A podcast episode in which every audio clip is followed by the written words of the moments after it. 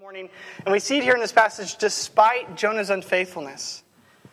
We see very clearly here in this first verse that God was gracious toward Jonah despite the fact that Jonah had proven to be unfaithful before. As a prophet, Jonah was to go and to proclaim what God, what Jehovah, would say to him. But if you were to flip back a page, back to Jonah chapter 1, verse 1, you would see that God had told this prophet very clearly to go and to proclaim God's message to the people of Nineveh. But instead of going to Nineveh to deliver God's message, Jonah ignored God's instruction and completely disobeyed his command. Instead of going to Nineveh, Jonah fled to Tarshish, which was nowhere near Nineveh. And you'll find out that there was no confusion here on the, on the part of Jonah, considering the timeline as to when he was to obey God's command. His obedience was supposed to be immediate, yet he chose to flee toward Tarshish. God's instruction, his command to Jonah was clear, it was direct, yet, Cho- yet Jonah chose to disobey God's command. We see here Jonah's direct disobedience toward God. He knew what he was supposed to do, and yet he chose to go his own way. You know, we can look at this this morning and scoff at the foolishness of this prophet because we know that our God is all knowing. We know that our God is all present. We know that our God is all powerful. So we can sit here this morning and perhaps scoff at this prophet Jonah. But are there not times in our lives where we do the exact same? Sure, we don't buy a ticket to go to Tarshish. God has not told us to go to Nineveh necessarily, but God gives us clear instruction, and we choose to disobey. Perhaps our excuse is that God's instruction was not clear when the opposite is true. Or perhaps, or perhaps we act in ways that we think are better than God's ways. Be careful to avoid such foolishness, such sin. Obey the instruction of God. But we see here that God extended grace toward Jonah despite his foolishness, despite his disobedience. Instead of obeying God, Jonah disobeyed. Instead of heading to Nineveh, he headed to Tarshish. How many times have you and I received clear instruction, clear commands from God, and yet we've chosen to go our own way? Perhaps it's looked this way. Sure, it's not go to Nineveh, go preach to this wicked people, but perhaps God has made it clear to you, Christian, to start discipling another one, another Christian in, in this church. And you've chosen to ignore that instruction because you don't want to be bothered with that responsibility. See, not only was God gracious to Jonah despite his unfaithfulness, but Christian, God is gracious to you and to me despite the times we choose to live in sin, despite the times we choose to live in rebellion against God. Aren't you thankful this morning for the unmerited favor of God? God's grace is evident to Jonah because he gives this command again. It's evident because he, Jonah is restored to his office, and the commission given to him before is renewed. Despite disobeying God, despite fleeing, we now see God show grace toward Jonah. There's such clear evidence of God's grace in this command because he simply re echoes the command to Jonah. He gives him a second chance. The word of the Lord came to Jonah a second time, is what the passage says. Just powerful words there. The word of the Lord came to Jonah a second time. His command did not change, it remained the same. Now, I don't know about you, but perhaps when you're reading your Bible sometime, um, I've found myself doing this occasionally. We can be so harsh on certain characters in the Bible. We can look at someone and say, How could they act so foolishly? How could they disobey God? God had made it clear. God had protected them. How could they do that? We almost come down so hard on their failures. Here's what I mean by that. For the individuals in the Bible that sin, we, you and I must recognize that it is wrong and it does deserve God's chastening and God's judgment. But I believe that at times we become so blinded to our own sin so blinded to our own coldness toward God, so blinded toward our own wickedness as we judge them. We must also view ourselves without much, without much prodding that we are above doing what they did. We must recognize that, like Jonah failed, we fail. Like this individual can, can sin against God, we can choose to sin against God. Now, I'll be, I'll be very honest with you this morning. Uh, I remember when the story of Jonah was taught in Sunday school. I remember as a 8, 9, 10 year old kid thinking, man, Jonah's really not that great. What's so great about this guy? Uh, I remember hearing the story of Jonah and thinking, what kind of prophet was this guy? When you think of a prophet, perhaps you think of a, of a bold character. You think of someone who was gifted. You think of someone who had endured great hardship in their obedience to God as they prophesied. You might think of Elijah. You might think of Jeremiah, Isaiah, but probably not Jonah. But if we are honest, despite being hard on Jonah, we can look at Jonah and we can perhaps see some similarities in our life. We realize that, like Jonah struggled, we struggle. As Jonah sinned, we sinned.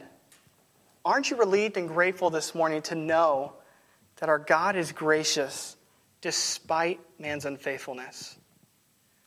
Not only was God gracious to Jonah despite his unfaithfulness, but we also see in verse 3 and 4 that God was gracious to Jonah despite his unsuitability. So he was gracious to Jonah despite his unfaithfulness. He was gracious to Jonah despite his unsuitability. What's wonderful to notice in verse 3 is that despite being unfaithful before, Jonah now obeys the command from God to go to Nineveh. He says in verse 3 So Jonah arose and went unto Nineveh according to the word of the Lord. He obeys him now. The text does not seem to indicate that much time passes. Jonah simply arises and he gets up. Jonah's restored and he rises right away to go back and obey God. Back in Jonah chapter 1, verse 3, instead of rising up and obeying, it tells us in verse 3 that Jonah rose up and fled. But here he rises up and he obeys. As Jonah prepares to go into the city, we must pay attention to the way that the city is described. This was a great city, an exceeding great city. Literally, a city that is great to God, a city that is great before God in his estimation, as though even God must acknowledge it. So Nimrod is called in Genesis chapter 9 a mighty hunter before the Lord. And Moses in Acts chapter 7 is said to, be, to have been beautiful to God. Here, this is an exceeding great city to God.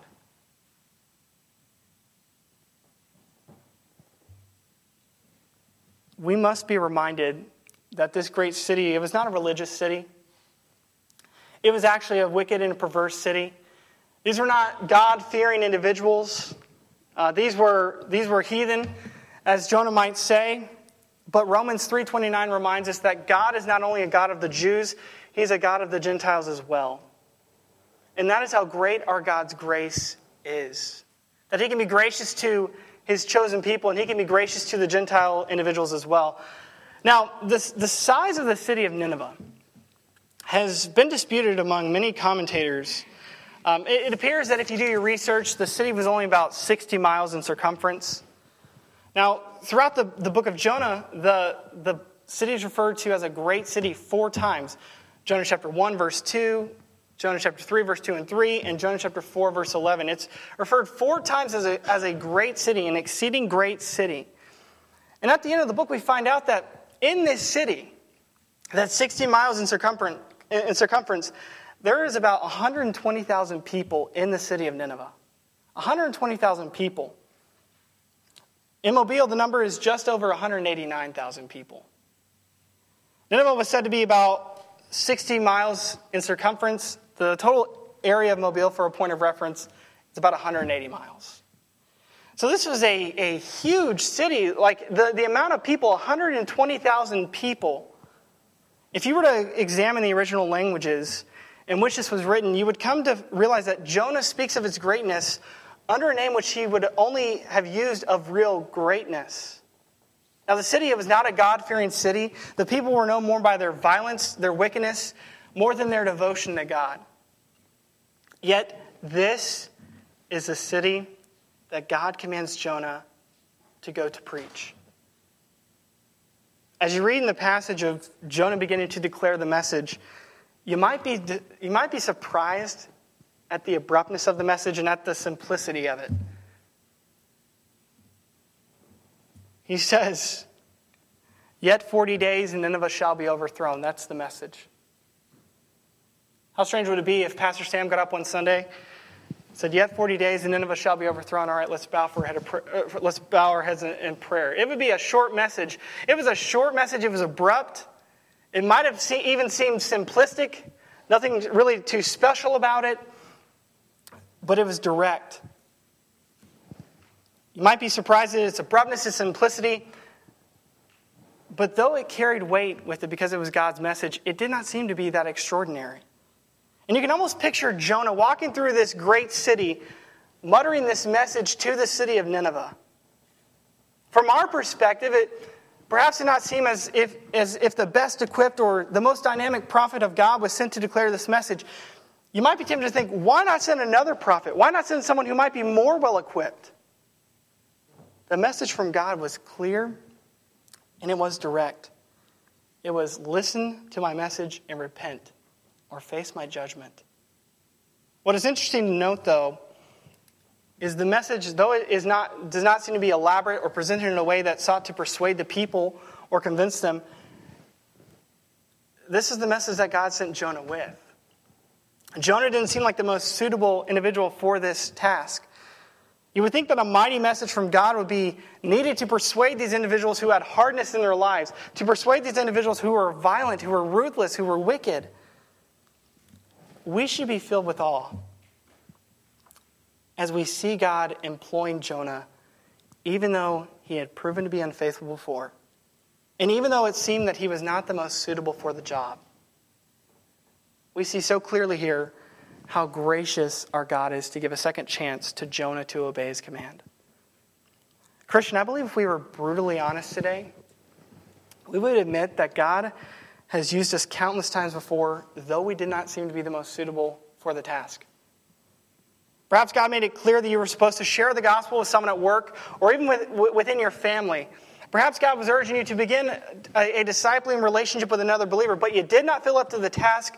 You felt others were more suitable to do that, and perhaps you even directly disobeyed God. Aren't you thankful for second chances to be used by God? Our God truly is gracious to us. What comes to mind is the example of Moses. Remember when God comes to commission Moses? Moses says, Send another. I, am not the most equipped. I, I can't do this. I can't go to Pharaoh. God, send someone else. And God says, I am that I am. Tell them that I have sent you. As you examine the text, it, it appears that Jonah did not seem to be the most suitable individual for this task. Seems that he simply just stated God's message to the people of Nineveh. This was a tough nation a truly violent nation, a truly violent group of individuals. What one might expect for this nation would be a dynamic speaker, someone with experience, someone with a powerful presence. But though Jonah seemed unsuitable, God was more than enough.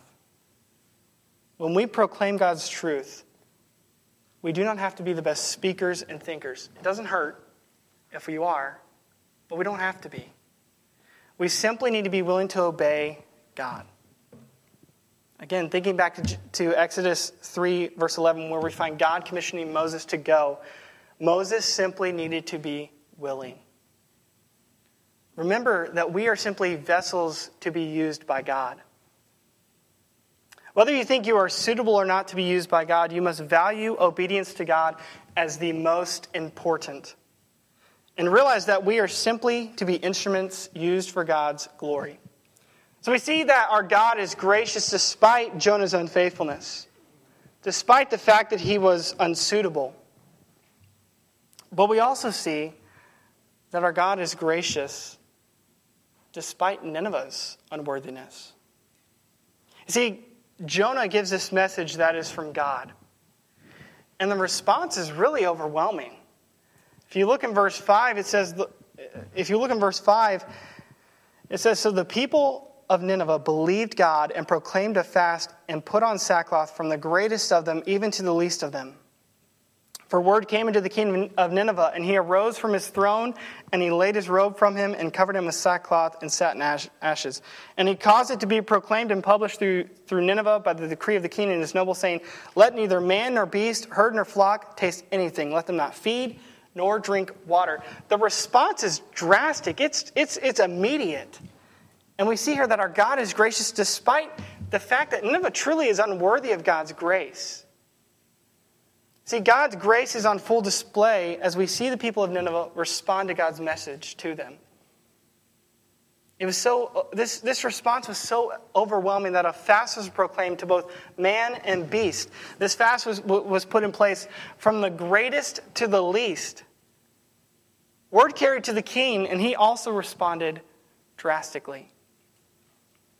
The Ninevites recognized Jonah as God's messenger. They recognized God's power as being able to execute the judgment mentioned by Jonah, and they had confidence in God's mercy if they chose to repent. Jonah had been miraculously preserved by God from death in the belly of the fish to proclaim God's message. The Ninevites believed in God since they hearkened to the preaching of this prophet that was sent to them by God, and they humbled themselves before God. This message from God caused both great and small to fast. There was no discrimination against age, against status. None of us seemed to take very seriously this message from God. They took what Jonah said seriously. They wore sackcloth, they ate not, they drank not. Think about this man and beast, they could have lost their livelihood if the beast were to die from starvation, but they chose to listen to God's message. They chose to respond immediately. We see here humility from the Ninevites here towards God's messenger, and most importantly, God's message. I love just how they are affected and influenced and stirred by this message from God. Christian, does the Word of God still influence you? I know we live in an age where there's, there's much that's calling for our attention. But are you still stirred by the Word of God? I'm grateful that even when we at times grow cold and even callous towards God and toward His Word, He is still gracious to us. He gives us another chance. Let us consider here the audience of this message from God, the Ninevites. I said that God's gracious despite Nineveh's unworthiness, and that's kind of a bold statement to make. But let's consider who Jonah is speaking to here. God was gracious to Nineveh despite their unworthiness. There was no love for Nineveh by Jonah. Instead, you kind of find out that there's true resentment, there's fear, there's hatred that existed between them. Nineveh was ruthless. Were, it was truly one of the most wicked places, similar back to the city of Sodom in Genesis. If you were to check out historical articles about Nineveh, you would probably be disgusted by what you would find out about this people. The people of, of Nineveh, I've mentioned, they had a, quite the violent nature. They'd ravaged many homes, they'd shown extreme greed in their raids. And that is why Jonah, when he, when, and that is why when Jonah that says they don't repent, God will overthrow them just as he promised. That's why it comes so hard. Like, how are they receiving this message? He says, This city will be overthrown. Similar wording is used back in Genesis as well with Sodom and Gomorrah. That idea of overthrow, it, it speaks to utterly destroying. It means to be overturned, to be destroyed from the very foundations. The city of Nineveh, it was a great and a lawless place. In Nineveh, there, were, there was a reign of great terror, of violence, and torture. In fact, after, after killing individuals, the Ninevite army would carry home parts of their victims and they would keep the limbs and parts of, the, of those enemies as souvenirs. What is truly grotesque is that they would fillet their enemies and they would cut them to pieces. This was truly an unworthy nation. This was truly a wicked nation, a perverse nation. But God, extending His grace to the, to the Ninevites, reminds us that He's a God of the heathen as well, God of both Jew and Gentile. He is not a respecter of persons. This morning, it's so easy to look at the nation of Nineveh and to think, how could God be gracious to such a wicked, wicked and ruthless people? But don't think so highly of yourself. What we must admit and realize is, like Nineveh was unworthy, so are you and I. We are unworthy of God's grace. Apart from Christ, there is no good in us. Bible says we were born sinners into this world. We deserve God's wrath. We do not deserve God's grace. What a God we serve, what a great and gracious God. Now, I want to discuss something very briefly that is brought up in verse 10. It says, And God saw their works that they turned from their evil way, and God repented of the evil that he said he would do unto them, and he did it not. I don't want to spend much time on, on it this morning, but I do want to address verse 10. How can God repent? Uh, and does this affect the immutability of God? Repentance has been understood by many as a change of mind leading to a change of action. Well, immutability means that God is unchangeable and thus unchanging. It does not mean that God is immobile or inactive, but it does mean that He is never inconsistent, He's never growing, He's never developing. See, if there was actually a change in God Himself, then either He is not immutable, or He's not sovereign, or both. The expression of God repenting may mean that God was sorry or grieved. Just as we read in Genesis, God repented of the people that he made. He was grieved, he was sorry of the people back in, in Noah's day. But immutability this morning assures you and me that none of God's perfections change.